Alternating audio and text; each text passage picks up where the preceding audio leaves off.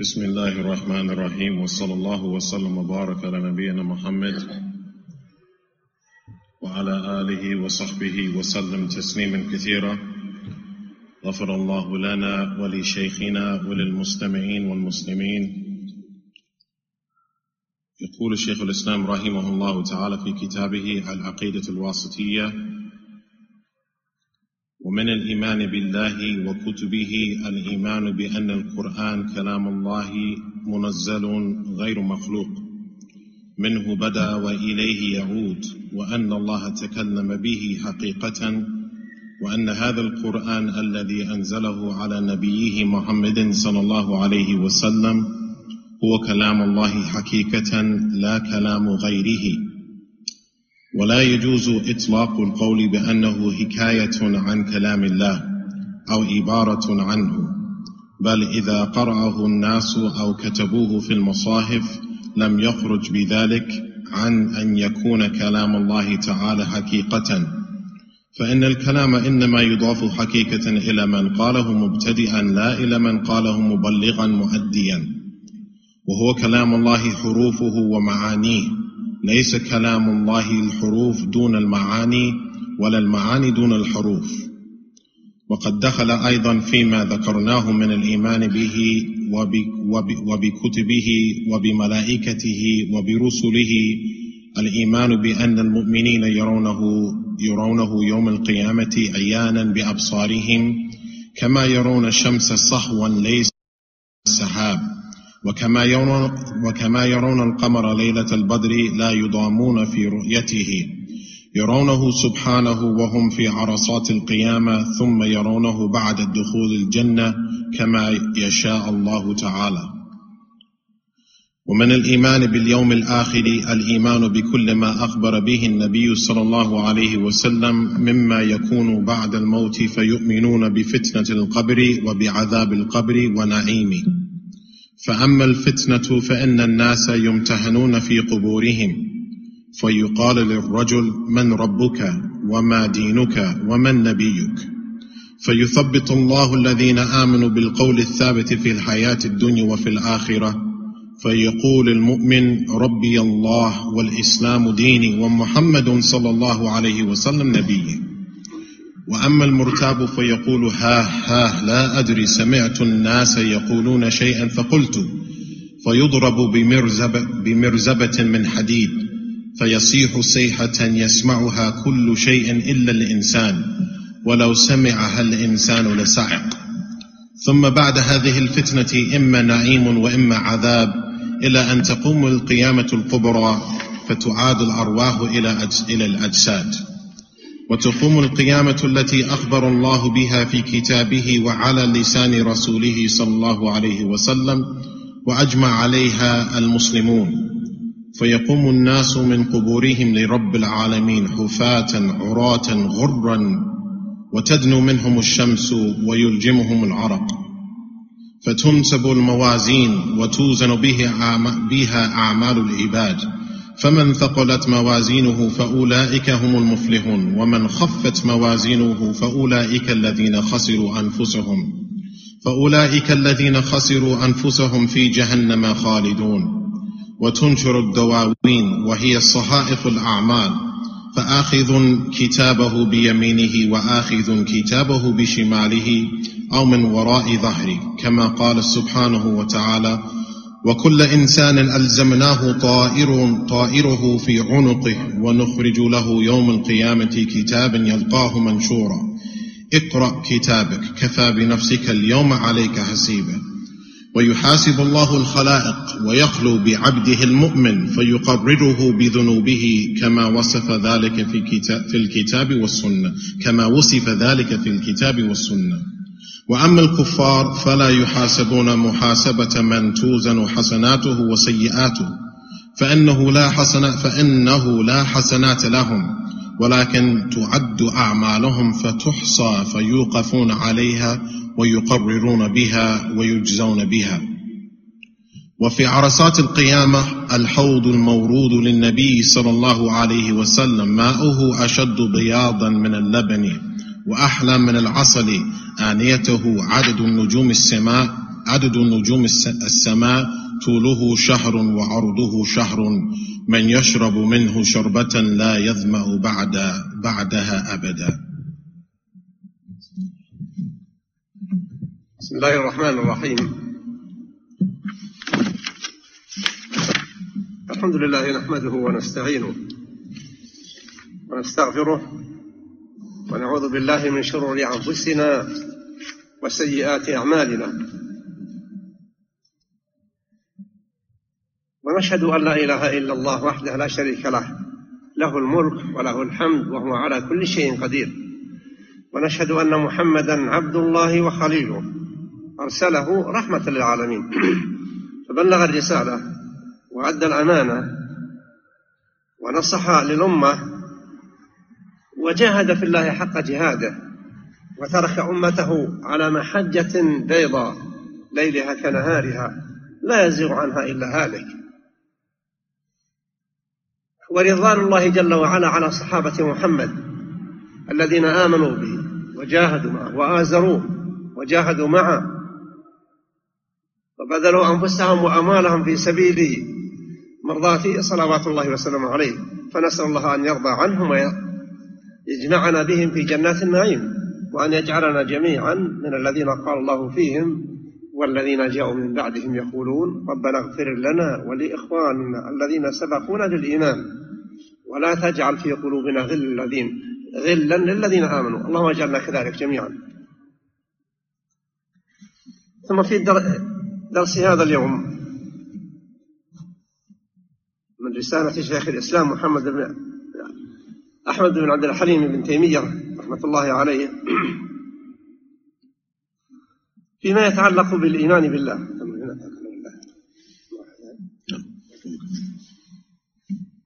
فالإيمان بالله جل وعلا وكتبه. الإيمان بالله نؤمن بأنه سبحانه وتعالى موجود فعال لما يريد خالق كل شيء. وكل أمر إليه.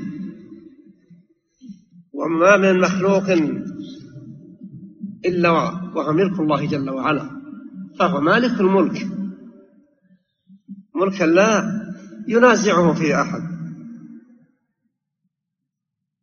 الإيمان بالله جل وعلا أن نصدق بوجوده حقيقة وأنه المطلع على أعمالنا وما في قلوبنا. وتحقيق الإيمان به أن نطيعه ونعمل ما أمرنا بعمله وأن ننتهي عما نهانا عن إتيانه لأنه لا يتحقق الإيمان إلا بأن يقوم المسلم بأداء ما فرض الله عليه ويتقرب إلى ربه جل وعلا بما يحبه ربه سبحانه وتعالى مع إيمان المؤمن المسلم أن الله غني عن كل عبادات الخلق وإنما الخلق محتاجون إلى الله جل وعلا فيتقربون إليه جل وعلا بطاعته ورضوانه. ومن الإيمان بالله وكتبه الإيمان بالكتب كما مضى أن نؤمن بكل كتاب أنزله الله نؤمن بالتوراة نؤمن بالإنجيل نؤمن بزبور داود نؤمن بصحف إبراهيم بكل ما أنزله الله وذكره الله جل وعلا في القرآن أو ذكره في السنة. ذكره النبي في السنة نؤمن به. ومن الإيمان بكتب الله الإيمان بالقرآن. هذا المنهج العظيم الذي ميز الله به جل وعلا الأمة الإسلامية. تكلم به الله سبحانه وتعالى كلاما. فلا بد أن نؤمن بأن الله أن القرآن كلام الله. ليس مخلوقا وإنما هو كلام نطق به الله جل وعلا. فإن بعض الفرق المنتمية للإسلام تزعم أن القرآن شيء مخلوق. فالحقيقة أن القرآن كلام الله. نزله على محمد صلى الله عليه وسلم. كلام الله منزل يعني لم يخلق غير مخلوق تأكيد لأنه لم يخلق. منه بدا وإليه يعود. القرآن جل وعلا من الله سبحانه وتعالى هو الذي قاله وسوف يعود في آخر الزمان حتى لا يبقى في الوجود شيء منه.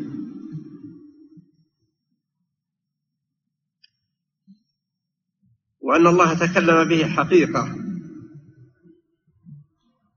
يعني المعولون من المعتزلة وأمثالهم يقولون يعني خلق هذه المعاني الله جل وعلا ونطق بها المتكلمون الرسل. لا بل هو كلام الله. والمسلم لا يكون مسلما إلا إذا آمن بأن الله جل وعلا تكلم.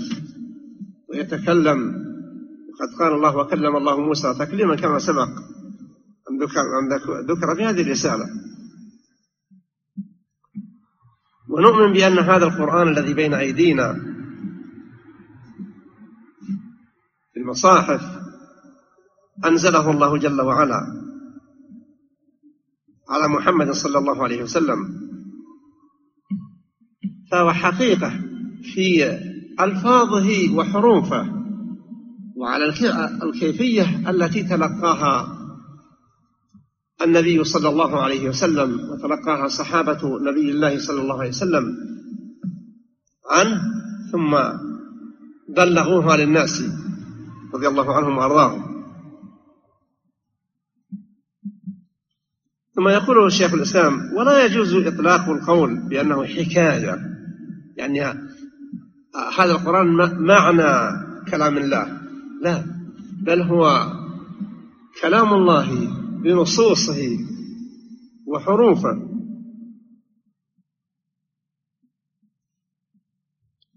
وإذا قرأه الناس أو كتبوه فهو في الحقيقة كلام الله. ما كتب في المصاحف وما قد يكتب على لوحات دراسات أو في أوراق من القرآن فهو كلام الله. لا يغيره. عن هذا المعنى نقله من كتاب إلى كتاب بل هو كلام الله جل وعلا. ثم يقول الشيخ رحمة الله عليه فإن الكلام إنما يضاف حقيقة إلى من قاله مبتدئا به. لا شك أن القرآن قاله الله جل وعلا وهو المبتدئ به وليس مبلغا عنه معنى يقول وقد دخل أيضا فيما ذكر في ما ذكرناه من الإيمان به وبكتبه وبملائكته وبرسله الإيمان بأن المؤمنين يرون ربهم جل وعلا عيانا بأبصارهم. كما يرون الشمس.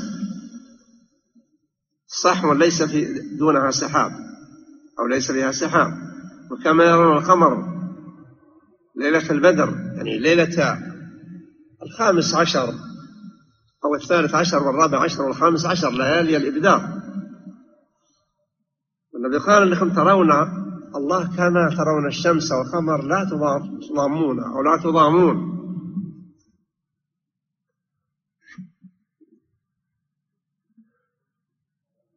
ثم يقول ويرونه سبحانه يرون الله جل وعلا في عرصات القيامة. ثم يرونه بعد دخول الجنة كما يشاء جل وعلا. يقول النبي صلى الله عليه وسلم في الحديث الصحيح ما منكم من أحد إلا سيكلمه ربه يوم القيامة ليس بينه وبينه ترجمان. يعني يراه ويكلمه. ثم يقول فاتقوا الله. واتقوا النار ولو في كذا وكذا يعني ولو بتمرة يعني بأقل صدقة. يقول ويرونه بعد دخول الجنة كما يشاء. يعني أهل الجنة الذي نسأل الله جل وعلا أن يجعلنا جميعا منهم يزورون الله جل وعلا في الجمعة. ثم يكشف لهم جل وعلا عن وجهه. فلا يرون شيئا أحب إليهم من رؤية ربهم سبحانه وتعالى. يقول الشيخ رحمة الله عليه ومن الإيمان بالله الإيمان باليوم الآخر. ومن لازم الإيمان باليوم الآخر أن يستعد الواحد لذلك اليوم بما يحتاجه ذلك اليوم. ليس معنى أنه يؤمن باليوم الآخر ولا يكلف نفسه شيئا. لا. الله يقول يا أيها الذين آمنوا اتقوا الله ولتنظر نفس ما قدمت لغد. ما الذي قدمناه؟ وما الذي سنقدمه؟ ربنا غني عنا لكن نطيعه نؤدي العبادات التي شرعها لنا. نكثر من الثناء عليه وتنزيهه وتسبيحه.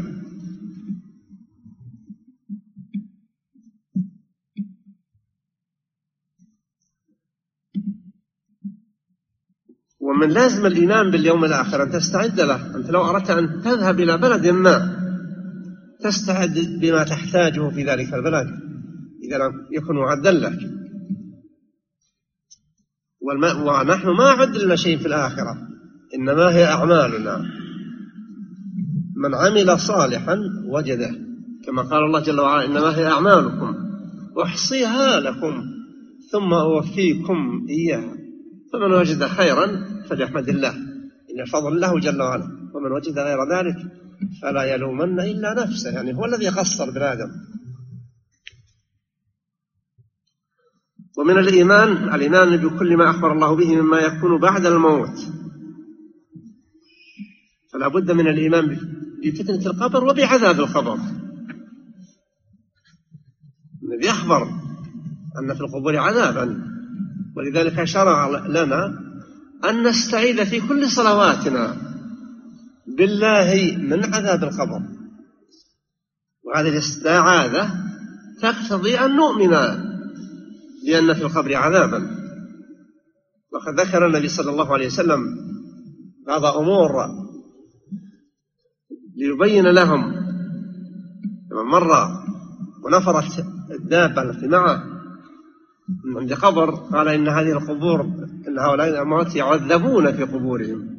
ثم أمرنا في كل صلاة أن نستعيذ بالله من فتنة المسيح الدجال ومن عذاب القبر. يقول ومما يكون بعد الموت وبعذاب القبر ونعيمه. الإنسان في القبر المؤمن يكون قبره روضة من رياض الجنة. نسأل الله أن نكون كذلك. وأما العصاة الطغاة الظلمة فلهم النار. الله يقول عنهم النار يعرضون عليها غدوا وعشيا. في الصباح والمساء. المؤمن يرى النعيم والغبطة. يستبشر في قبره يقول وأما الفتنة فإن الناس يمتحنون في قبورهم. ما هي فتنة القبور؟ المناقشة. وأول الأمر لما يوضع في القبر يأتي ملكان يجلسانه كيف يجلسانه لا ندري. ما دخلنا معه في القبر. لكن النبي أخبر بذلك ويسأل. يسأل عن ثلاثة الأمور ثلاثة أمور محدودة. يقال له من ربك؟ المؤمن يبادر يقول ربي الله. ليس عنده شك. يقال له وما دينك؟ فيقول ديني الإسلام. فيقال له ومن نبيك فيقول النبي محمد صلى الله عليه وسلم هذا المؤمن الذي يجيب بهذه الأجوبة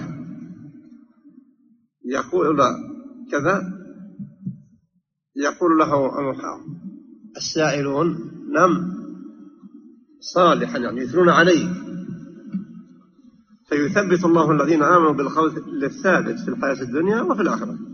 فيقول المؤمن رضي الله والإسلام ديني ومحمد صلى الله عليه وسلم نبيي قوله هنا في السؤال من ربك؟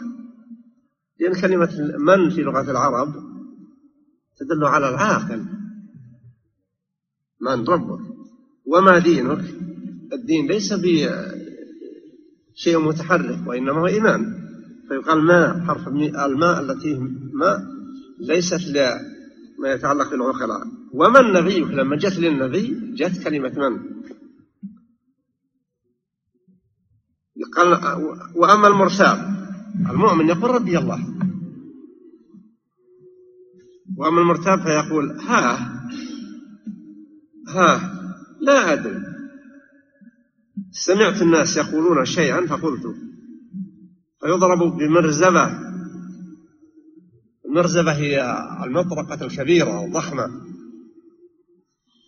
فيصيح ابن آدم صيحة يسمعها كل شيء إلا الإنسان. يقول النبي صلى الله عليه وسلم ولو سمعها الإنسان لصعق. لو أغمي عليه صار في صعق في صعق.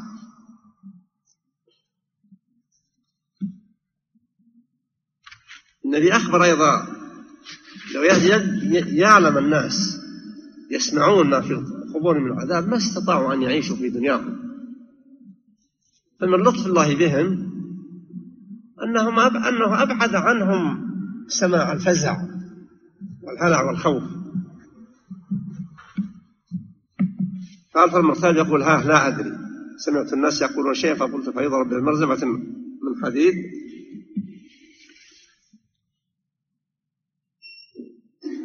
ثم بعد هذه الفتنة إما نعيم وإما عذاب. إلى أن تقوم القيامة الكبرى فتعاد الأرواح إلى الجسد هذه الفترة بعد ذلك الامتحان والاختبار في القبر كيف يكون؟ يدخل الملائكة هذا ليس إلينا. الذي إلينا أن نؤمن به أنه حقيقة. هذا القبر الذي لا تسأل الإنسان أن يجلس في نظرنا وما نرى هذا يجلس ويناقش يناقشه الملكان ويجاوبهم بما ينفع وما يضره ثم المؤمن يوسع له قبره يكون في روضة من رياض الجنة. نسأل الله أن نكون من هؤلاء.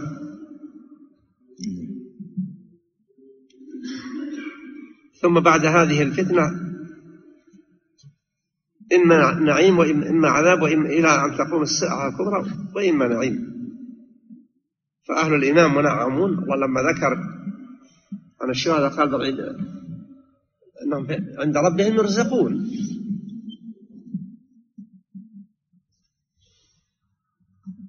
قال عند قيام الساعة تعاد الأرواح إلى الأجساد نحن لما ننظر إلى الأجساد وتفتتت صارت ترابا الذي أوجدها من لا شيء قادر على إيجادها. وفي القرآن ونفخ في الصور فصعق من في السماوات ومن في الأرض إلا من شاء الله. ثم نفخ فيه أخرى. تصور لما نفخة الأحياء يصعقون. النفخة الثانية ترى الناس قياما ينظرون. كيف كان ذلك؟ بتدبير بفعل وتدبير الفعال لما يريد جل وعلا. إذن علينا أن نخاف من هذا عمله ونلتمس تحصيل رضاه فتعاد الأجل في لحظة واحدة. الكفار يقول هذا غير معقول. لكنهم يغفلون عن يتفكروا في أصل خلق الإنسان.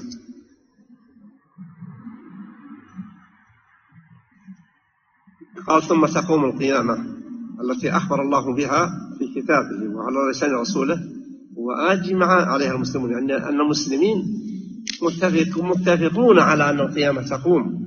لماذا عرفوا هذا؟ مما قاله الله وما قاله رسوله. فيقوم الناس من قبورهم لرب العالمين حفاة عراة غرلا. يعني حفاة لا أحذية لهم. عراة لا ملابس عليهم. غرلا لم يختنوا. يعود كل شيء إلى هذا الإنسان. يكون كيوم ولدته أمه بالنسبة لمجموع الخلق. وأما في الكيفية فعلى خروج الناس من قبورهم. وتدنو الشمس يقفون في المحشر. وتدنو الشمس منهم. دنوا لا يسلطها الله جل وعلا على إحراقهم وإلا لو دنت الشمس علينا في هذه الدنيا. بهذه بما ذكر في أنها تدنو الناس على الناس يوم القيامة أحرقت من على وجه الأرض. فتدنو الشمس منهم ويلجمهم العرق. ثم انظر إلى العرق. تجد عالما في مكان واحد. أحد يبلغ العرق منه إلى أن يصل إلى فمه قريب الفم. وأحد لا يغطي قدمه. وهم في موقف واحد.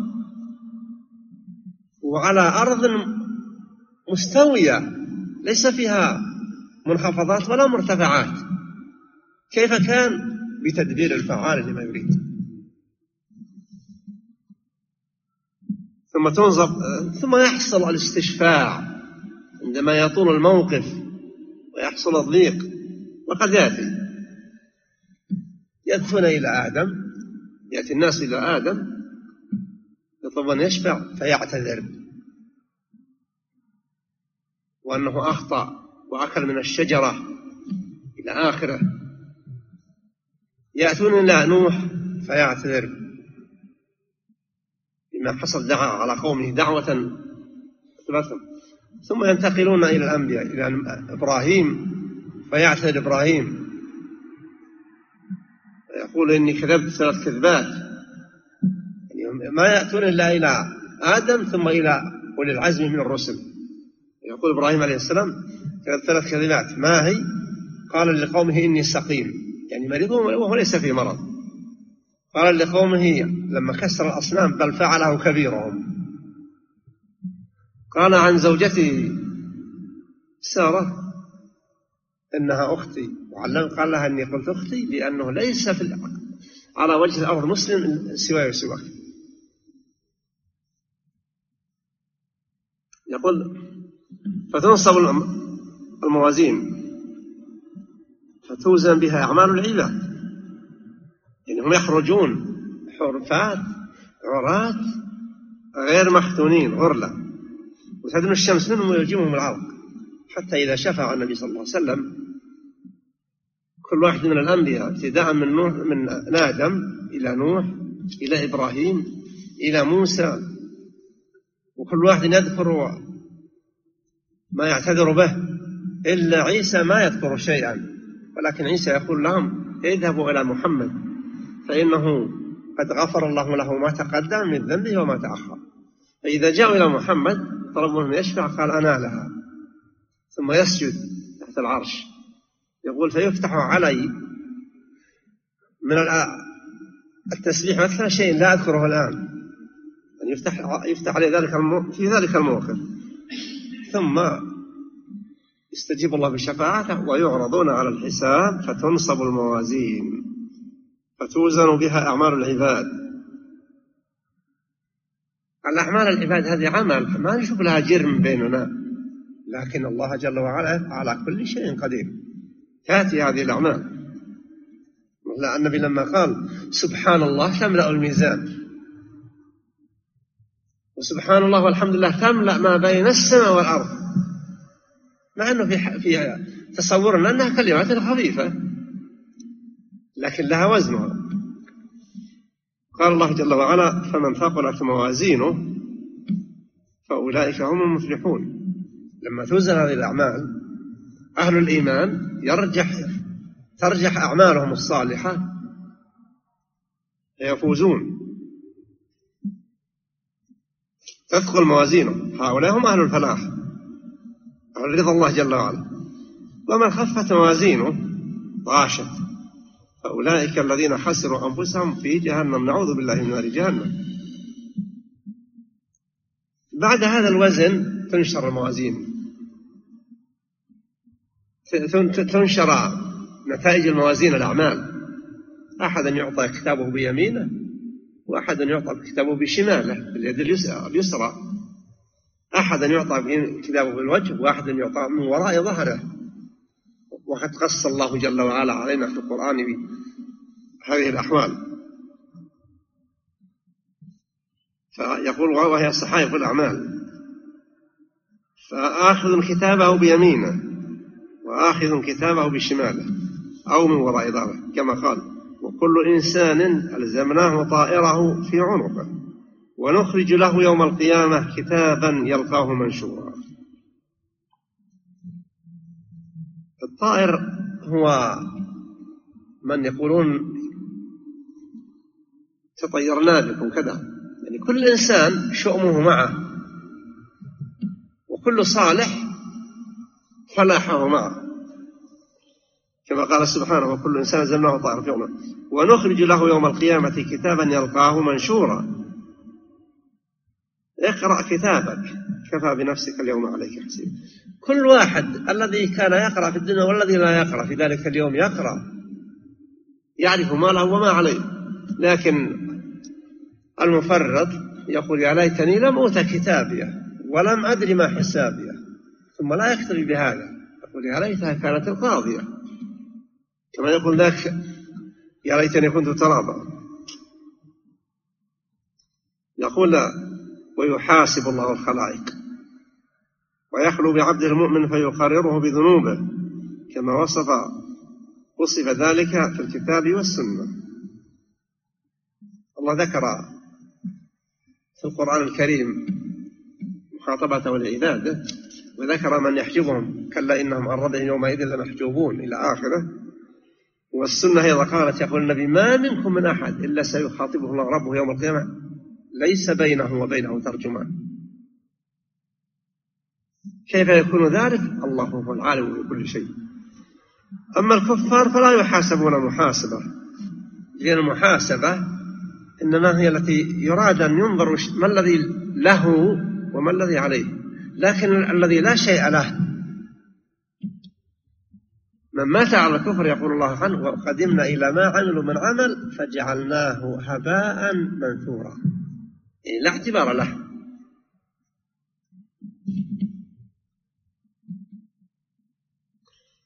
فلا يحاسبون يا كفار. وتوزن حسن المؤمن توزن حسناته وسيئاته.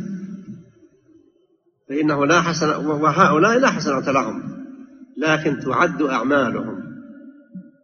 وتحصى ويوقفون عليها ويقررون بها ويجزون بها. الله جل وعلا أخبر أنه لا يظلم أحد. في الحديث القدسي إني حرمت الظلم على نفسي وجعلته بينكم محرما. فالله سبحانه لا يظلم أحد ولا أحد ألزمه بأن لا يظلم أحدا لكنه هو ألزم نفسه حرم على نفسه الظلم وحرمه على العباد. وقفنا على الحوض قرانا حوض النبي صلى الله عليه وسلم. الشهر وعرض الشهر هنا قالوا في عرصات القيامة الحوض. نعم كرم المورود. حوض النبي صلى الله عليه وسلم. ماؤه أشد بياضا من اللبن.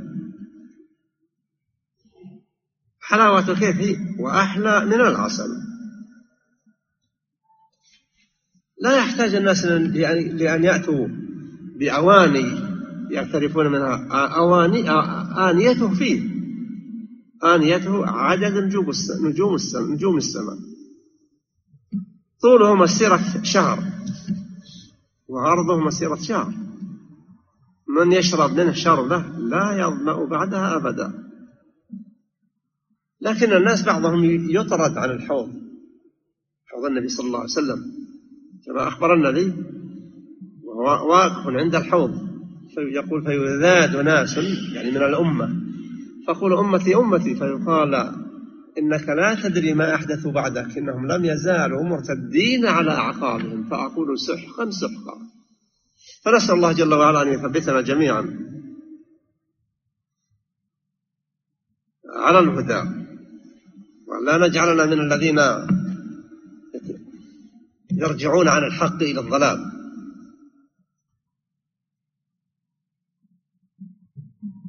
أسأل الله جل وعلا أن يجعلنا جميعا من الواردين على الحوض حوض النبي صلى الله عليه وسلم وأن يوفقنا جل وعلا للأخذ بالأسباب التي تجعلنا نرد ذلك الحوض المبارك. وصلى الله على نبينا محمد. The Shaykh Hafifullah Ta'ala. Began by praising Allah Azza wa Jal. He is alone, He has no partners. We seek refuge in Allah Azza wa Jal from the evil of ourselves. And He bore witness, or He mentioned that, and we bear witness to the Prophet Muhammad Sallallahu Alaihi Wasallam as His slave and messenger and the one who was held to be dear by Allah. Allah sent him as a mercy for mankind. He was sincere, he fought in the way of Allah, and he left his ummah upon a clear path. No one deviates from it except that he is astray. And may Allah be pleased with the companions of the Prophet wasallam, those who believed in him and fought aside him and migrated with him and to him. We ask Allah Azza wa Jal to be pleased with them and to make us from amongst those, uh, or to uh, gather us with them in Jannah, and to make us from amongst those who say, Oh Allah, forgive us and our brothers who have preceded us in faith and do not place within our chest any dislike for the believers. In this lesson, explanation of Al-Aqidah al-Wasitiyah, Shaykh al-Islam Ibn Taymiyyah rahimahullah ta'ala, he mentioned about belief in Allah Azza wa Jal. And from belief in Allah is that we believe that Allah is present and that Allah created all of the creation and that everyone belongs to Allah Azza wa Jal.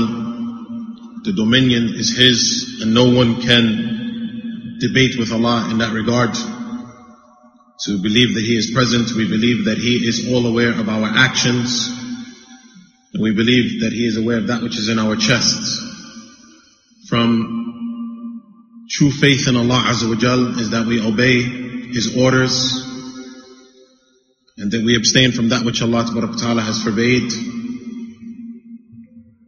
And we understand that in obedience to the orders of Allah, we understand that Allah Azza is not in need of our obedience. He is He is self-sufficient, Ta'ala. But all of the creation are in need of Allah. And moving on to belief in the books of Allah Azza. We believe in all of the books of Allah that were sent down, the Torah, the Injil, the Zabur. We believe in that which Allah Ta'ala has informed of His books in the Quran and that which the Prophet has informed of the books in the Sunnah. And from that is belief in the Quran. And this is a tremendous methodology that Allah Ta'ala has distinguished, or this is a tremendous blessing that Allah Ta'ala has distinguished the final uh, followers or the followers of the Prophet Muhammad Sallallahu Alaihi Wasallam, the Quran. We believe that it is the speech of Allah Azza wa Jal, it is not created. And Allah spoke with the Quran. Whether it is, and we believe whether it is the letters of the Quran or the meaning, this is all from Allah Azza wa Jal and nothing from it is created. It began from Allah Azza wa Jal. Allah is the one who spoke with the Quran. And in the latter days, it would return to Allah Azza wa Jal. As it was mentioned by the Prophet Sallallahu Alaihi Wasallam, so much so, no parts of the Quran would remain upon the face of the earth. And we do not say as those who distort the meaning and the belief in the Quran like the Mu'tazila, they said that Allah created the meaning of the Quran and the prophets spoke with it.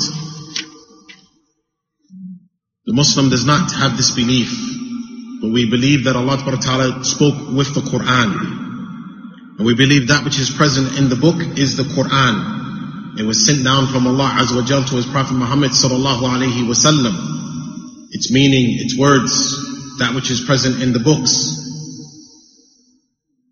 And we believe just as the Prophet ﷺ took it from his Lord and the companions took it from the Prophet ﷺ and they propagated it and taught it to others.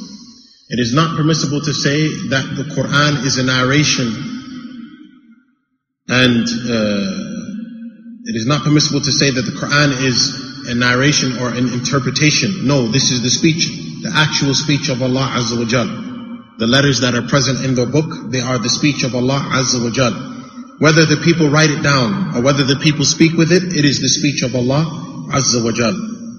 And we do not change this belief. Naam. And the speech, as Shaykh al-Islam Ibn Taymiyyah mentioned, the speech is attributed to the person who, or the individual who said it at first. So Allah is the one who said the Quran first. It is not attributed to the person who narrated it. Now, then from belief in Allah Azza wa Jal is that we believe, as the author mentioned, Rahimahullah Ta'ala, is that we, the believers would see their Lord on the day of judgment. So the believers will see their Lord on the day of judgment with their eyes. As was mentioned by the Prophet wasallam, you will be able to see Allah just as you see the moon on the night of the full moon. Not that Allah is similar to the moon, but the ease that you have in seeing the moon, that is the ease that you will have in seeing Allah Azza wa No one would fight and some people seeing and some people not seeing. No, the believers will see their Lord Subhanahu wa Ta'ala. Then the author mentioned Rahimahullah Ta'ala about that which would take place after after death. That which would take place after death. Or before that, no, before that, this Sheikh Habib Allah Ta'ala mentioned that the believers would see their Lord Ta'ala on Yawm al-Qiyamah and likewise the believers would see their Lord once they enter into Jannah. And that is in the hadith where the Prophet ﷺ said, there is none from amongst you, the authentic hadith where the Prophet ﷺ said, there's none from amongst you except that his Lord would speak to him. So you would see Allah Azza wa Jal.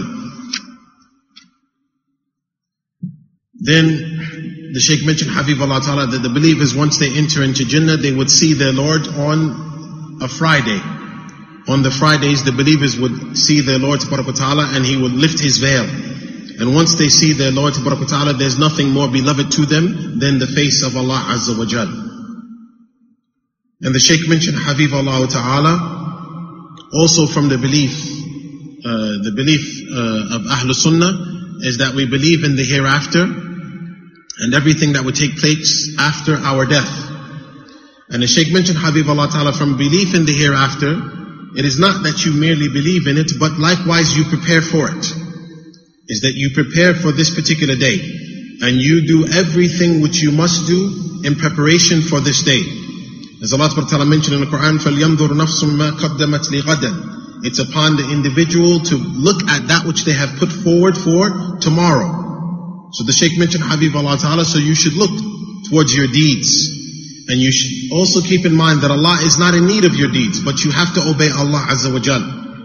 You have to obey Allah with righteous deeds, and you have to also increase in your supplication and your remembrance of Allah and praise of Allah Azza wa Jal. And the Shaykh mentioned Habib Allah Ta'ala, if an individual wanted to go from one land, if an individual wanted to travel from one land to another land, he would prepare. So likewise, if you're traveling from this dunya to the akhirah, you must prepare for that time. And if the individual finds good, then he should praise Allah Azza wa Jal. As it was mentioned by the Prophet sallallahu alaihi wasallam, Man wajada khayran falyahmadillah. Whoever finds good in the hereafter, on Yawm al-Qiyamah, whoever finds good, he should praise Allah. وَمَنْ وَجَدَ غَيْرَ ذَلك فَلَا يَمُولَنَّ إِلَّا نَفْسَهُ And whoever finds other than that, then he should only blame himself. So the individual, if he does not act in obedience to Allah Azza wa then he should only blame himself. He is the cause of that. Then the Shaykh mentioned Habib Allah Ta'ala about the punishment of the grave or the fitna of the grave. What is the fitna of the grave? The fitna of the grave is the questioning. And the Prophet ﷺ has legislated that we seek refuge in Allah from the fitna of the grave, the trials and the tribulations of the grave. The Prophet ﷺ mentioned that the people will be punished and tested in their graves. And he also legislated and he ordered us to seek refuge in Allah from the fitnat al-qabr, from the tribulations of the grave. The believer, his grave is a garden from the gardens of Jannah. And we ask Allah Azza wa to make us from amongst those who will obtain a garden from the gardens of Jannah. The believer, their grave would be light. Naam, afwan, the believer, their graves would be gardens from the garden, a garden from the gardens of Jannah. As for the disbelievers, then their graves would be from uh, the punishment of the hellfire. As Allah Ta'ala mentioned, the, the fire, they are afflicted with the fire in the morning and at night. So the disbelievers, their graves are a portion of the hellfire. The fitna of the qabr is that you will be asked in your grave. Once an individual is placed in his grave, he will be, he is sit up. And the Shaykh mentioned Habib Allah we don't know how. How is the dead individual? How is the corpse? How is it uh, made to sit up? We don't know this. But we believe in it. Why? Because the Prophet ﷺ informed of it.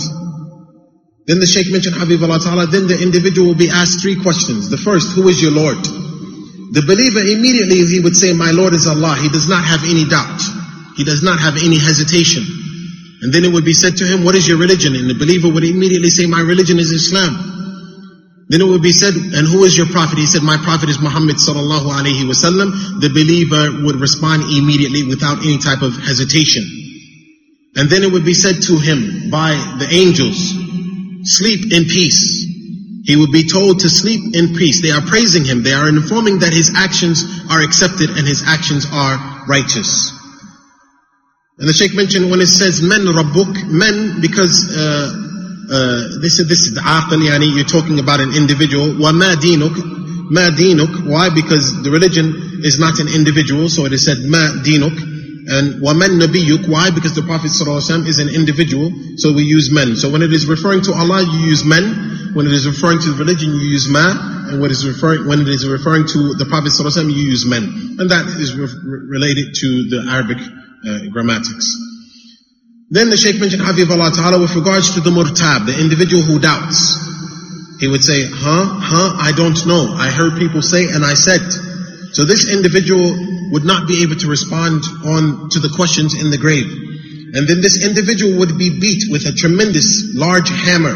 He would be beat. And when he is beaten with his hammer, he would scream. And everyone can hear the scream except the humans. And the Prophet ﷺ said, if the human was to hear the scream, then the individual would become unconscious. And this is from the mercy, the Shaykh mentioned Habib Allah Ta'ala, this is from the mercy of Allah Azza wa Jal, because if an individual was to hear the screaming of the people who are beat with the hammers in their graves, the individual would not be able to survive. The individual would no longer be able to survive in this life. After the people are questioned in the grave, and the Sheikh mentioned we don't know how the angels enter into the graves. We don't know how they sit the individual up. But we believe in it because this is what the Prophet ﷺ has informed us. And we believe that the believers, their graves are expanded. Their graves are uh, uh, made to expand and this individual would live in comfort until he is resurrected. And we believe that the believers will receive pure comfort in their graves. As the Prophet ﷺ mentioned, or Allah mentioned about the shuhada, بل أحياء عند ربهم يرزقون. Allah Ta'ala mentioned about the, the martyrs. Indeed, they are alive with their Lord and they are receiving their provisions.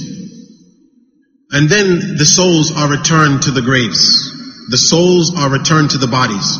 The Shaykh mentioned Habib Allah Ta'ala, we see. We see the body is, uh, you know, we see that the body is eaten by the dirt and the worms and the likes of that, but we, yani, but we believe in this because it was informed by our beloved Prophet sallallahu alaihi wasallam, and we understand that Allah Ta'ala is able to do all things. The Shaykh mentioned Habib Allah Ta'ala that Allah Ta'ala said, yani, to show you how Allah is able to do all things, things we can't comprehend. That Allah Ta'ala mentioned, وَنُفِخَ فِي الصُّورِ فَسَعِقَ مَنْ فِي الْأَرْضِ That the, the, the horn would be blown in, and everyone would fall down, everyone would die except those whom Allah Ta'ala chooses. So everyone would fall down, everyone would die. And then وَنُفِخَ فِيهِ أُخْرَى فَإِذْهُمْ قِيَامٌ Then the verse وَنُفِخَ فِيهِ أُخْرَى فَإِذْهُمْ قِيَامٌ يَنْظُرُونَ uh, then the horn would be blown in another time and the people would be standing looking. So the Sheikh mentioned, so yani, imagine, or is reality, we can't imagine that the horn would be blown in and everyone on, everyone would die and then the horn would be blown in a second time, and everyone would be standing looking around.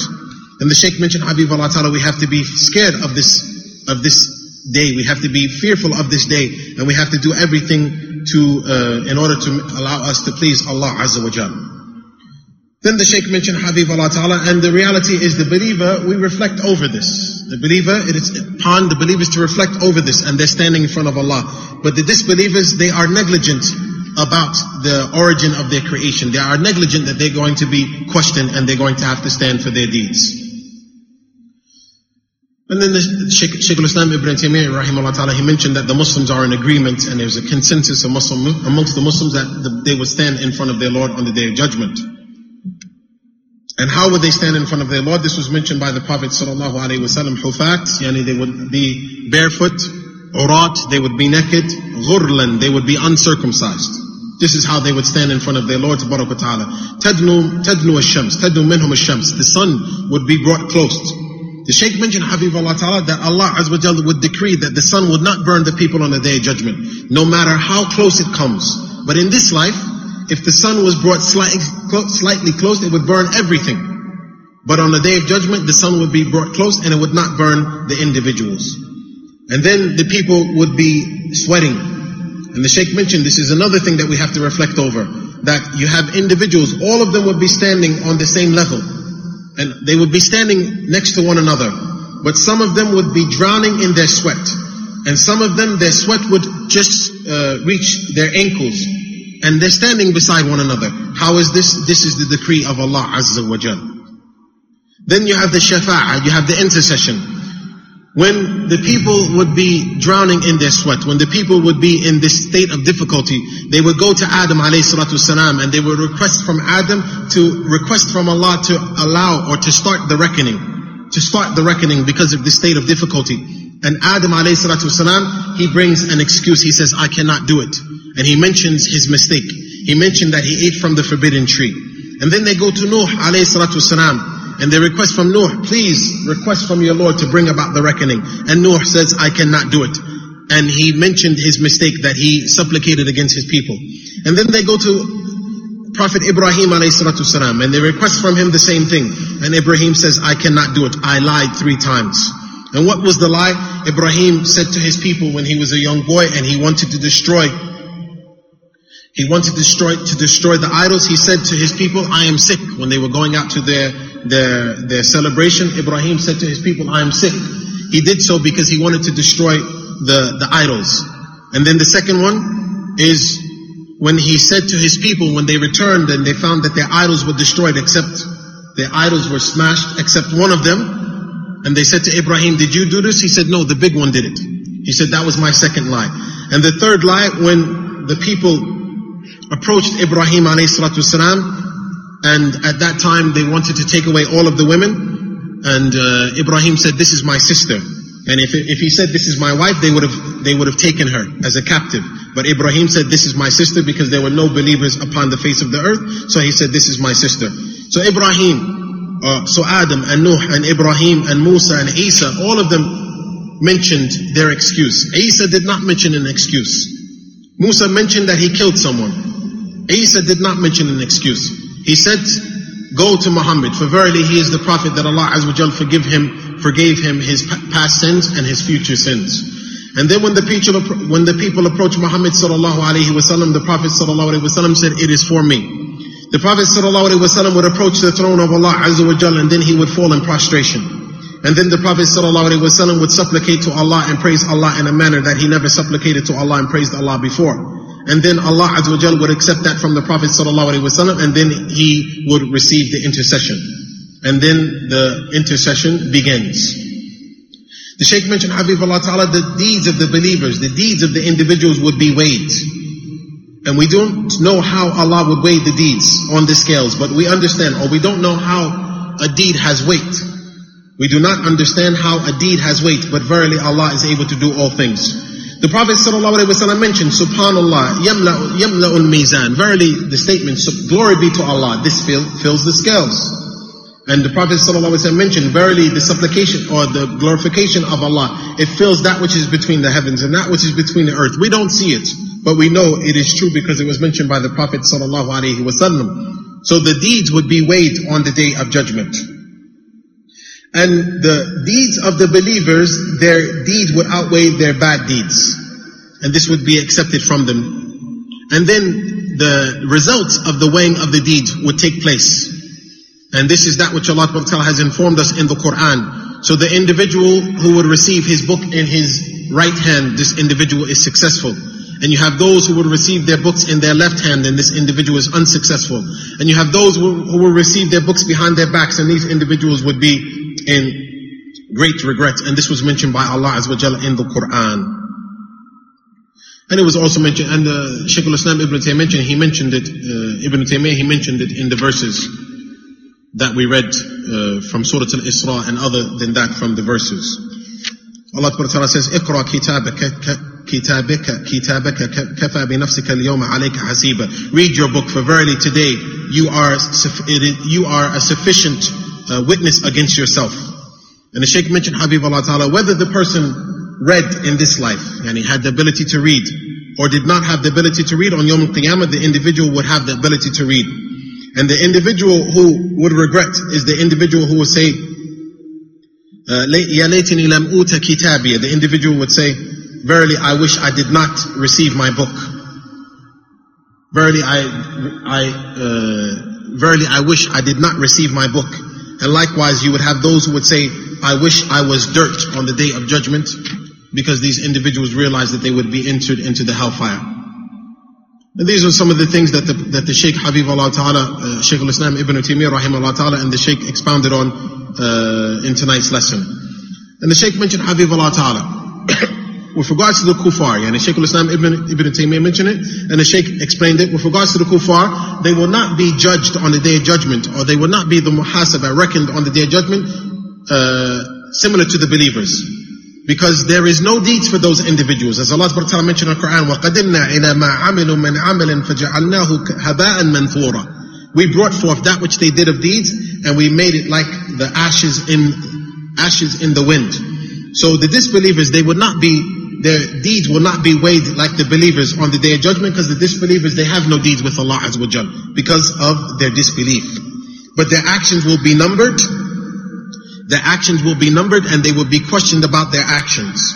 As the Prophet ﷺ mentioned that Allah does not oppress anyone. And he mentioned, the Shaykh mentioned the Hadith al-Qudsi where Allah Azza wa said, وَجَعَلْتُهُ بَيْنَكُمْ مُحَرَّمًا فَلَا تَظَالِمُوا I have made oppression forbidden for you, so do not oppress one another. So Allah will not oppress them.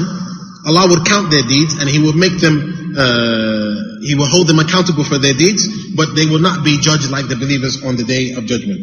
Then we mentioned about the, the basin of the Prophet sallallahu alaihi wasallam. Indeed, on the day of judgment, there will be a basin for the Prophet sallallahu alaihi wasallam. Its milk is wider than Lebanon and is sweeter than honey. And its vessels, its cups are more than, or the number of its cups are more than the skies, and more than the stars in the sky. And the Shaykh mentioned, Habib Allah Ta'ala, it's not that a person will have to bring a cup to drink from the basin of the Prophet Sallallahu Alaihi Wasallam. No, it has cups that are already there for the believers to drink from. Its length is the length of a month. And its width is the width of a month. If an individual drinks from it, he will never be thirsty. And the Shaykh mentioned, Habib Allah Ta'ala, we ask Allah Azza wa Jal to make us firm. And we ask Allah Azza wa Jal to be from amongst those people who drink from the, the basin of the Prophet Sallallahu Alaihi Wasallam. We ask Allah Azza wa Jal to, to make us from amongst those who do not turn to disbelief after we have once believed. And we ask Allah Ta'ala to make us from amongst those who drink from the basin of the Prophet Sallallahu Alaihi Wasallam. And we ask Allah to give us the ability to do the actions that would allow us to be from those who drink from His basin Sallallahu Alaihi Wasallam.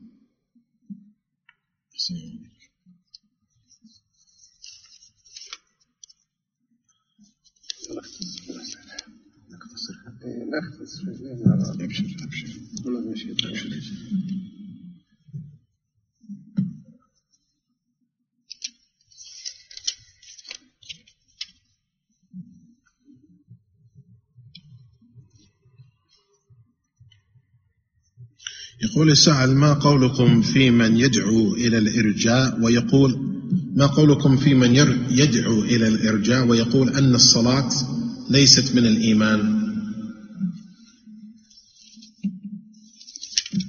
هذا من الابتلاء هو مريض في قلبه.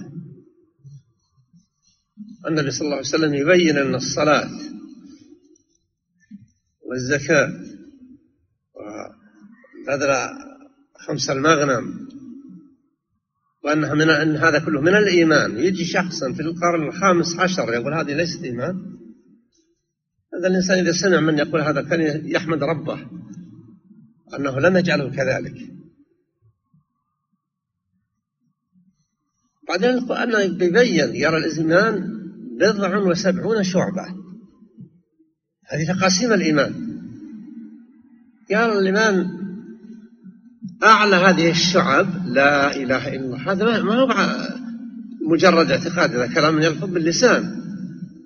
فما هو يصدق أعلى هذه الخصال شهادة لا إله إلا الله. وأبسط الشعب في الإيمان قال إماتة الأذى عن الطريق. حجرا تزيله عن طريق اللي يمشون يسيرون أو السيارات. ثم قال والحياة شعبة من الإيمان. الحياة ليس مجرد اعتقاد لا. الحياة تكف عن ما يعاب عليك. كما قال المصطفى إنما إن مما أدرك الناس من كلام النبوة الأولى إذا لم تستحي إذا لم تستحي فأصنع ما شئت.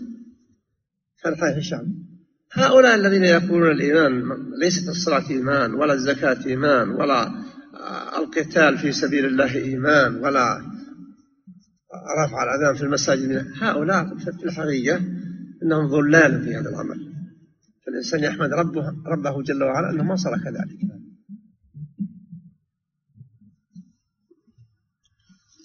The individual is asking, what is your advice for those who call to irja and they say that salat is not a part of iman? The Sheikh mentioned, Habib Allah Ta'ala, this is a calamity. This individual, this informs that this individual has a sickness in his heart. The Prophet Wasallam informed that salat and zakat and paying the poor tax, these are parts of iman. And the Prophet Wasallam informed No.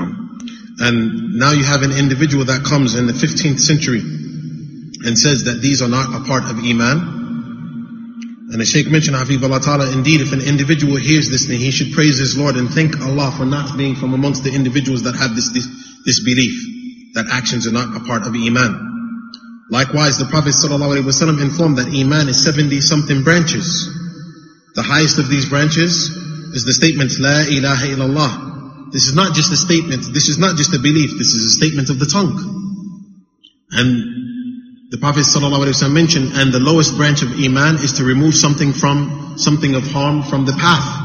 So this shows you that it was not just a belief, it's an action. And the Prophet ﷺ then further, uh, furthermore went on to say that shyness is from Iman. So shyness is not just a belief. Shyness is that the individual abstains from that which is displeasing. So all of this shows that actions are from Iman. But if the individual is like the Prophet ﷺ said,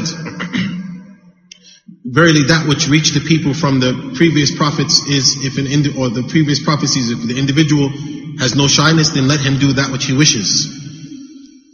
So the fact that the, so if an individual is to say that salat and zakat and righteous deeds are not from iman, then this individual, the statement is a deviant statement, and it is upon an individual, if they hear this type of statement, to thank Allah that they were not from amongst those who possess this incorrect belief.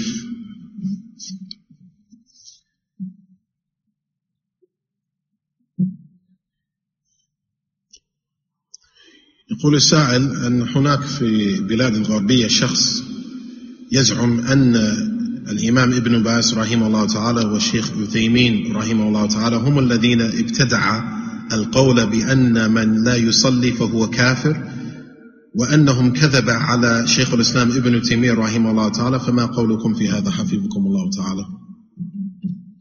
نحمد الله أن لم نكن كذا كما يقول. نؤمن بالله جل وعلا وملائكته وكتبه ورسله وما شرع النبي يقول أمرت أن أقاتل الناس.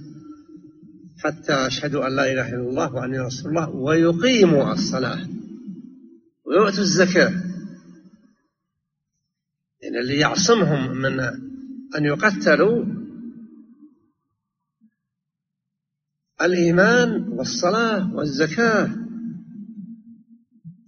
يعني شرائع الإسلام. والصحابة رضي الله عنهم يرون أن ترك ترك العمل ترك الصلاة كفر.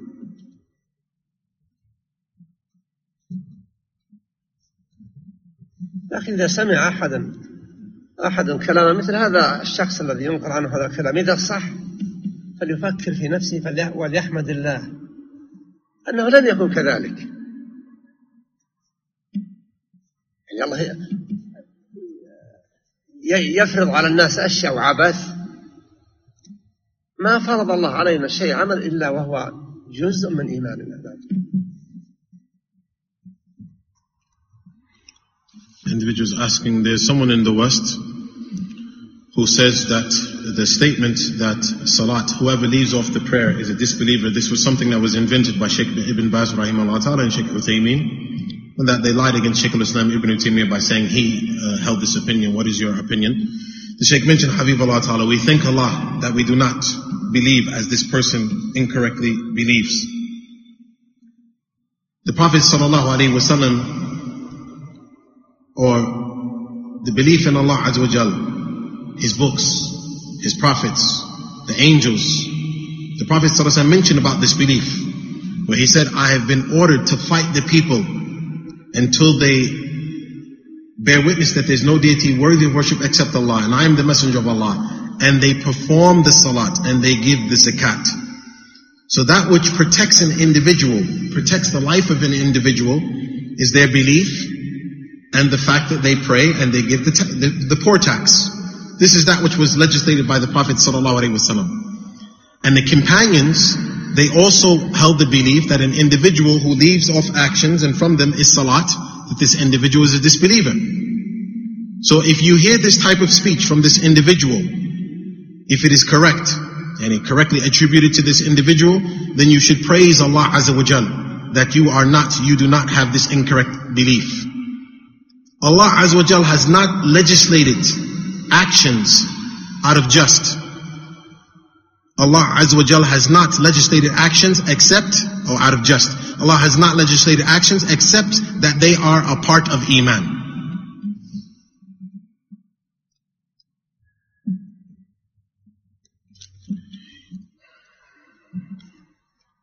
يقول السائل كيف نقوم بدفن أحد أقاربنا الذي يعني أقاربنا وهو مسلم ولكنه قتل نفسه. كيف نقوم بدفن لا شك أن الانتحار وقتل المرء نفسه ذنب عظيم. لكنه لا يكون أيضا كافرا لأنه إذا قتل نفسه ولم يكن مشركا يدخل في قول الله ويغفر ما دون ذلك لمن يشاء. الله قال إن الله لا يغفر أن يشرك به. يعني من مات على الشرك الأكبر لا أمل بأن يغفر له. وما سوى ذلك من المعاصي فهي داخلة في ما يشاء. ويغفر ما دون ذلك لمن يشاء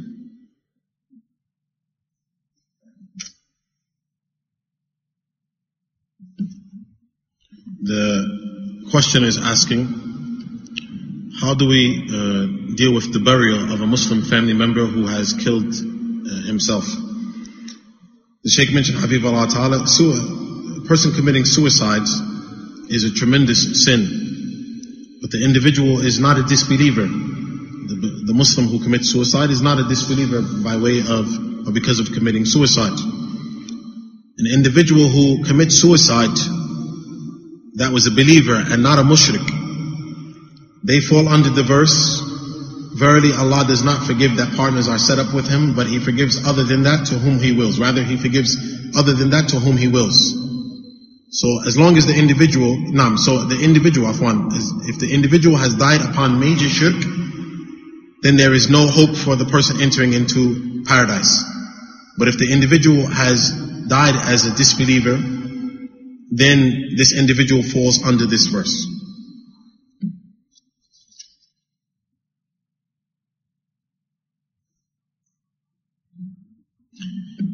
يقول السائل هل يجوز للمرأة أن تتكلم مع أخي زوجها إذا كانت في في حضرة زوجها؟ يجوز لها أن تتكلم معه في حضرة زوجها وفي غير حضرته من غير ريبة ولا مقصد سيء. يجوز إذا سأله عن أمر من الأمور. مثل يسأل عنه أن تجيبه. أو أرادت أن تسأل. تسأله عن نفسه وعن أولاده. أو أولادها إذا كان يعرف أين ذهبوا لا حرج فيه. كل ذلك المهم أن تتجنب المرأة الخضوع بالقول يعني التكلم بالكلام الذي تظهر فيه ميلها لهذا الإنسان individual is asking, is it permissible for the wife of her, for a wife to hold a conversation with her or to speak to? is it permissible for the wife to speak to her husband's brother, her brother-in-law, in the presence of her husband? The Sheikh mentioned Habib Allah Ta'ala. it's permissible for the wife to speak to her brother-in-law in the presence of her husband or in the absence of her husband as long as there's no doubt or suspicion in this type of, in this speech, or there's an ill intention. For example, there's an affair that she needs to ask about. For example, if her brother-in-law calls and he, he's asking about his brother, so she answers. Or, uh, the brother-in-law calls and he asks about her children, or she asks about his children. It's permissible for her to respond to him, as long as there's no looseness in the speech, or there's nothing that indicates that she uh, is attracted to him, or or he's attracted to her, or the likes.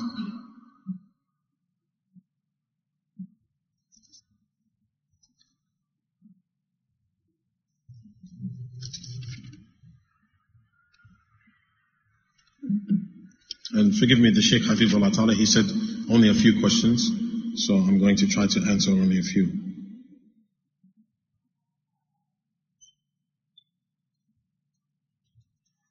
Um, in the previous question, uh, if the individual who killed himself uh, died as a believer,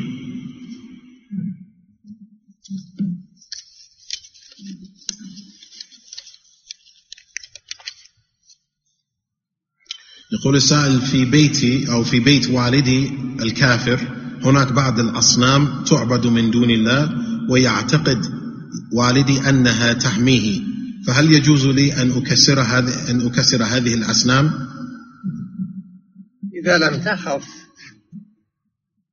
من والدك أن يعمل معك شيء لا تستطيع تحمله فكسرها. إذا كنت ما تخشى فبادر تقرب إلى الله جل وعلا. إبراهيم عليه السلام كسر الأصنام وقال لهم كبير هذه الأصنام هو الذي كسر البقية. فلما أرادوا أن يخرجوا لفرحهم وسرورهم ادعى أنه سقيم مريض حتى يعذرونه. فلما راحوا انصرف إلى الأصنام وعندها طعام قال يستهزئ بالأصنام لماذا لماذا لا تأكلون؟ ثم كسرها كسرها. فأنت إذا قدرت أن تقنع والدك بأن يتوب من هذا الجرم العظيم والذنب الكبير فاحرص وإذا لم تستطع ولكن تستطيع أن تكسرها فكسرها وإذا تعذر ذلك فالله يقول فاتقوا الله ما استطعتم Individuals asking, in my father, my disbelieving father's home, there are idols which are worshipped, other than Allah. and my father feels that they protect him, is it permissible for me to destroy them?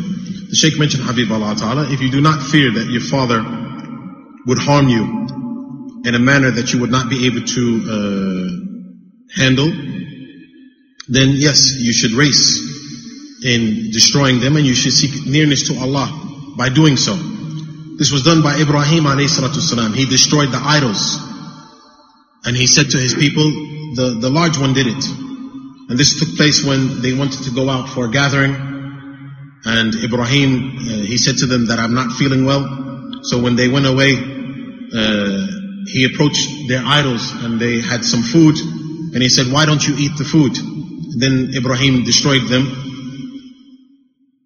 So the Sheikh mentioned so if you can destroy the idols, or afwan, he said, so if you can speak to your father and try to get him to abandon these idols, then do so. But if you can't, then destroy them. And if you can't destroy them, then there's nothing upon you, as Allah Ta'ala said in the Quran, fear Allah to the best of your ability.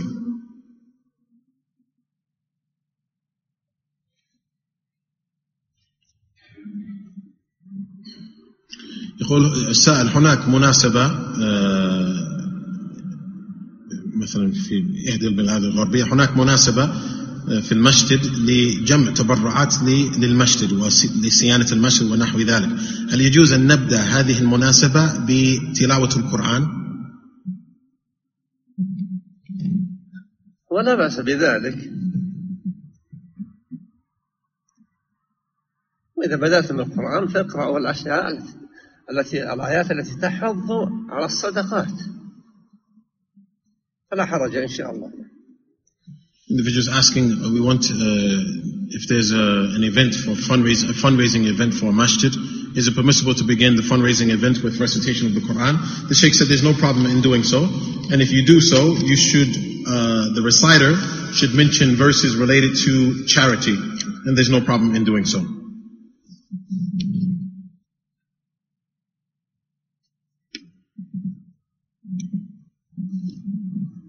There's a long, there's a group of questions here that are several questions. Uh, and I remind the brothers, being that the Sheikh said uh, he's only going to take a few questions, if you have questions here that are not answered at the end of the lesson, take your questions and we'll try to answer them in the next lesson. يقول السائل هل النفخ في الصور مرتين أو ثلاث هل النفخ النفخ في الصور مرتين يحصل مرتين أو ثلاث مرات الله جل وعلا قص علينا ذلك. قال ونفخ في الصور فصعق من في السماوات ومن في الأرض. ثم قال ثم نفخ فيه أخرى أي ثانية فإذا هم قيام ينظرون. الله لو شاء انصرعوا جميعا بدون نفخ صور ولو شاء لقاموا حالا من دون نفخ صور. ولكنه جل وعلا فعل هذه الأمور وأمر بها ليبين للخلق قدرته على كل شيء Individual asking, blowing into, into the horn, is it one time or two times? The Sheikh mentioned Habib Allah Ta'ala.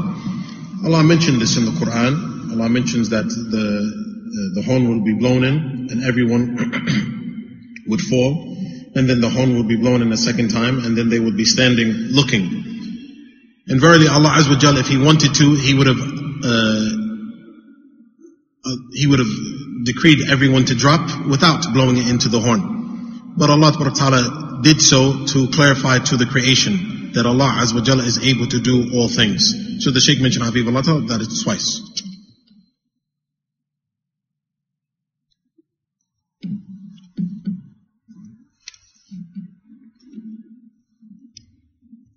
يقول السائل إذا رفع الخطيب إذا رفع الخطيب يديه أثناء خطبة الجمعة ويدعو فهل للمصلين أن يرفعوا أن يرفعوا أيديهم؟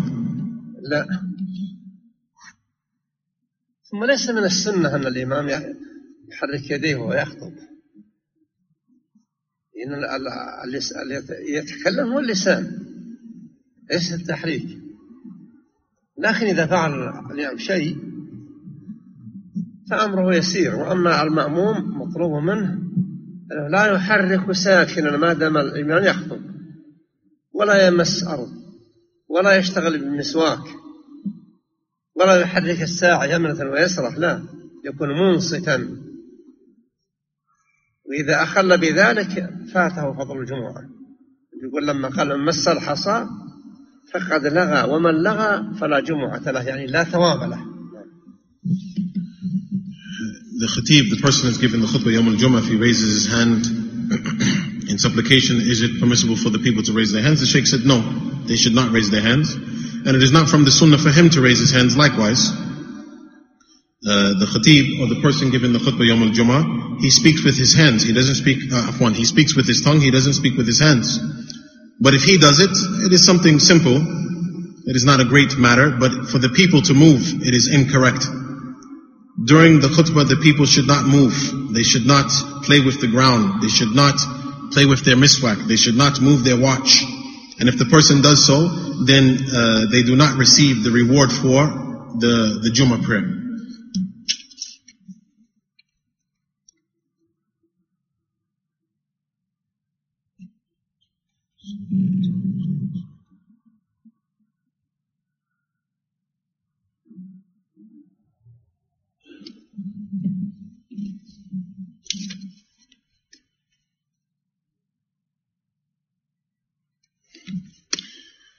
يقول السائل هل آه، صحيح أن يقال أن أنه لا يوجد علماء في الدنيا إلا في المملكة العربية السعودية؟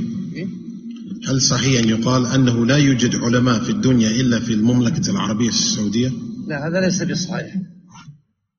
بل إن شاء الله يوجد علماء في أقطار الإسلام في كل مكان بحول الله.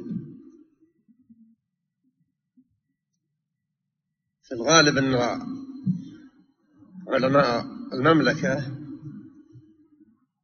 وذلك بفضل الله يعملون بموجب العقيدة يعني في إخلاص العبادة وشروط التوحيد. وهذا من فضل الله ثم بركة الشيخ رحمة الله عليه الشيخ محمد بن عبد الوهاب لما قام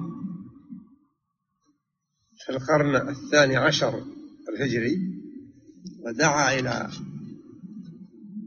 التوحيد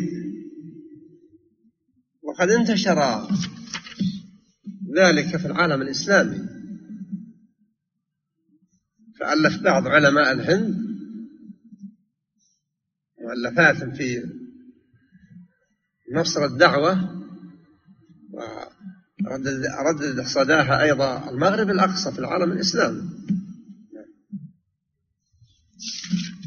Is it correct to say, the individual is asking, is it correct to say that there are only scholars in Saudi Arabia? The Sheikh said, no, this is not correct to say this. And he said, by the permission of Allah, there are scholars in uh, far parts of the world. By the permission of Allah Azza wa Jal. And he said, the reason why you have so many scholars in Saudi Arabia, this is the, the, the, the, the blessing of Allah Azza wa Jal. Because the scholars in Saudi Arabia, they act upon and they spread the correct aqidah, and they spread the, the conditions for tawheed and the likes. This is the blessing that Allah Ta'ala had blessed the da'wah of Sheikh Muhammad ibn Abdul Wahhab in the 12th century with when he called to Tawheed. And his da'wah, the da'wah to Tawheed became spread in uh, different parts of the world and even you had individuals in India, they wrote, uh, they authored books uh, calling to this correct da'wah and likewise in uh, the West in Morocco and the likes. So this is from the da'wah of the Sheikh, the blessed, blessed da'wah of the Sheikh Rahimahullah Ta'ala.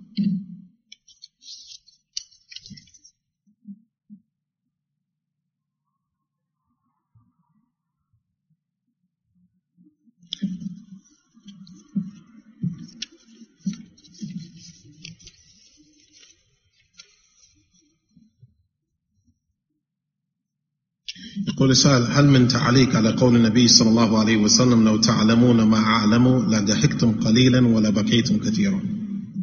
نعم. النبي صلى الله عليه وسلم أخبر أصحابه بما هو الواقع بالنسبة له ولهم هم لو يعلمون ما أعده الله جل وعلا من عذاب وعقوبات للظالمين لكانوا في هم وخوف يقضي على أسباب فرحهم فرحهم وسرورهم. لكن من رحمة الله جل وعلا أنهم لا يعلمون كثيرا مما يعلمه النبي عليه الصلاة والسلام. لما ذكر سماع آثار المعذبين في قبورهم. أخبر أن الله جل وعلا حجب الناس أن يعرفوا ذلك. إذا صرخ المجرم في القبر إذا ضرب بمرزبة لو يسمعه الناس صعقوا. فمن رحمة الله بنا أن أمور نجهلها. لكن مع ذلك علينا أن نخاف الله.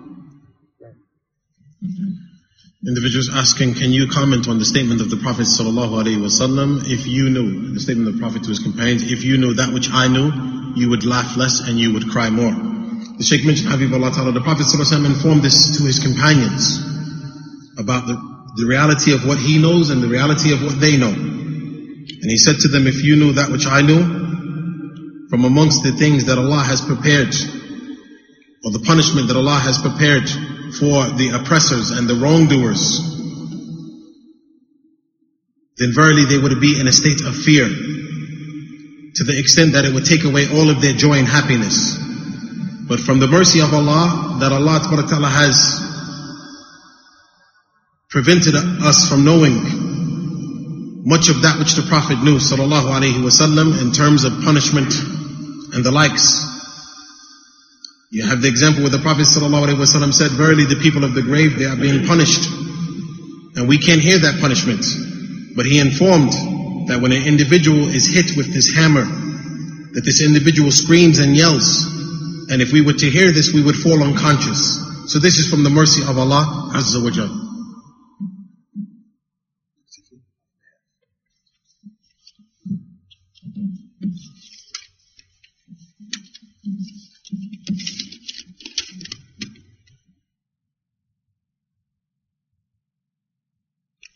يقول السائل هل يجوز للخطيب أن يخطب يوم الجمعة ثم عند قيام للصلاة عند قيام أو عند إقامة الصلاة آه، يجعل شخص آخر يؤم الناس؟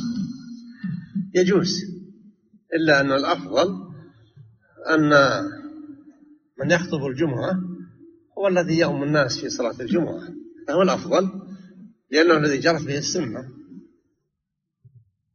من النبي صلى الله عليه وسلم الخلفاء الراشدين فهذا هو الأفضل لكن لو عرض له عارض وأناب من يؤم الناس فلا حرج في ذلك Individuals asking on a day of Jum'ah, is it permissible for a person to give the khutbah and then when it is time to pray, to allow someone else to uh, lead the prayer? The Sheikh said it's permissible, but that which is better and more preferred is that the one who gives the sermon, the one who gives the khutbah, he is the one that leads the people. This is the sunnah. This is that which the Prophet ﷺ performed and his Khulafa al-Rashideen. But if there's an emergency or the likes, then it is permissible for him to designate someone else to lead the people in prayer.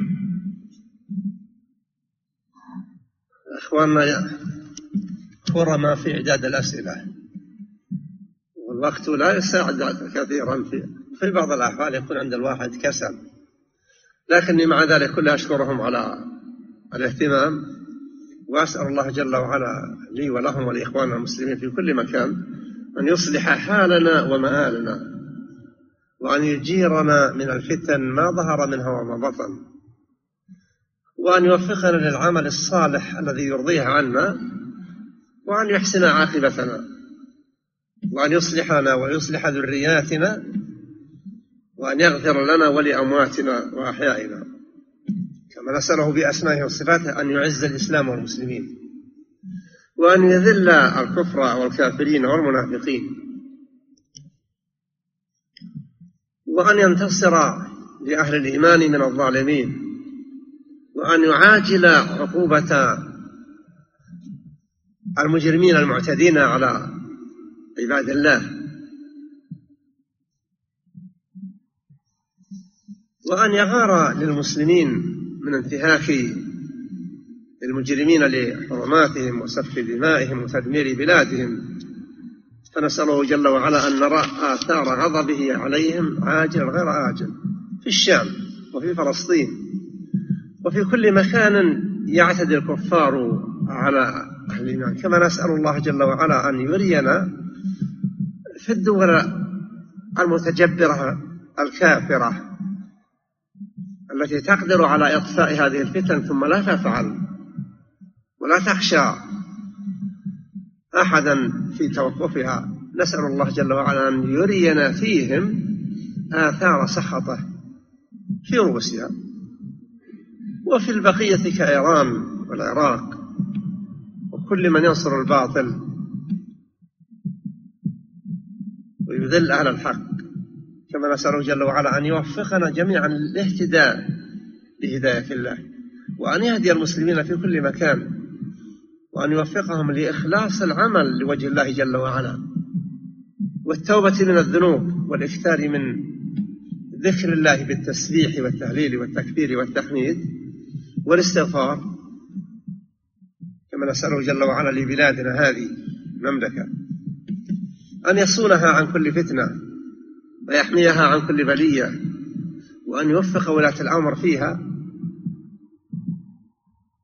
للقيام بنصرة هذا الدين والذود عنه وتسهيل الوصول إلى البلاد المفضلة في مكة والمدينة للمسلمين. وأن يجازي الولاة ومن يقوم مقامهم على مثل هذه الأعمال بما يجازي به أهل التقوى إنه مجيب الدعاء وآخر دعوانا أن الحمد لله رب العالمين وصلى الله على نبينا محمد وعلى آله وصحبه وسلم تسليما كثيرا The Sheikh mentioned, Habib Allah Ta'ala, indeed my brothers are generous in the amount of questions that they send up. And at times it is not permissible or it is not uh, uh, possible to answer all of the questions. But I thank you for your diligency. And we ask Allah Azza wa Jal for me and for you to, um, and all of the Muslims in every place to bless us. And we ask Allah Ta'ala to protect us from all types of fitna. And we ask Allah Ta'ala to make our righteous deeds sincerely for His face, and we ask Allah to correct our children and our offspring. And we ask Allah Ta'ala to give might and glory to Islam and to debase disbelief. And we ask Allah Ta'ala to punish those who are uh, afflicting the Muslims with uh, calamities. And we ask Allah Azza wa Jal to show us the signs of His anger upon the, the, the oppressors in Syria and Palestine and other places in the world. We ask Allah Azza wa Jal to punish those countries that have the ability, those disbelieving countries that have the ability to stop that which they see of oppression, but they choose not to. And we ask Allah Azza wa Jal to uh, assist the truth and to debase the falsehood. And we ask Allah to give us the, the ability, the, the tawfiq, the success to follow His guidance, and to give the Muslims the success to follow His guidance. And we ask Allah to make our actions sincerely for His face and to bless us and to reward us. And we ask Allah Azza wa Jal to allow us to perform righteous deeds and to increase in our remembrance of Allah and to increase of our, in our istighfar. And we ask Allah Azza wa Jal to bless this country and to bless its rulers and to allow them to uh, support the truth. We ask Allah to bless them for making it easy for the people to get to Mecca and Medina and to reward them for, uh, you know, building that which they're building to make their affairs, uh, the, the pilgrimage and the likes easy. And indeed, Allah Azza wa Jal is able to answer the supplication. And our last supplication is all praise be to Allah, the Lord of the worlds, and may the peace and blessings of Allah be upon the Prophet Muhammad sallallahu alaihi wasallam, his family and his uh, companions.